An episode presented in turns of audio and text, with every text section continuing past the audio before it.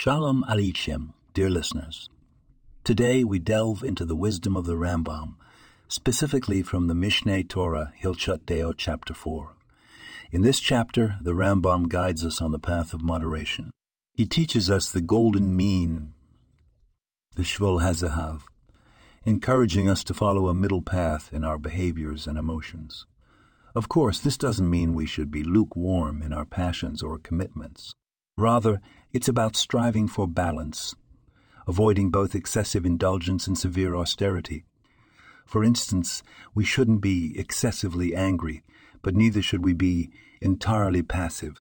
Instead, we should be forgiving, patient, and slow to anger. This wisdom of the Rambam is a guiding light in our everyday life. It reminds us to strive for balance, to avoid extremes, and to cultivate a spirit of moderation in our actions and reactions and reaction. Whether in our relationships, our work, or our spiritual practice, the path of moderation can lead us towards harmony and peace. In our fast paced world where extremes often grab the headlines, the Rambam's advice is a gentle reminder of the wisdom of the middle path.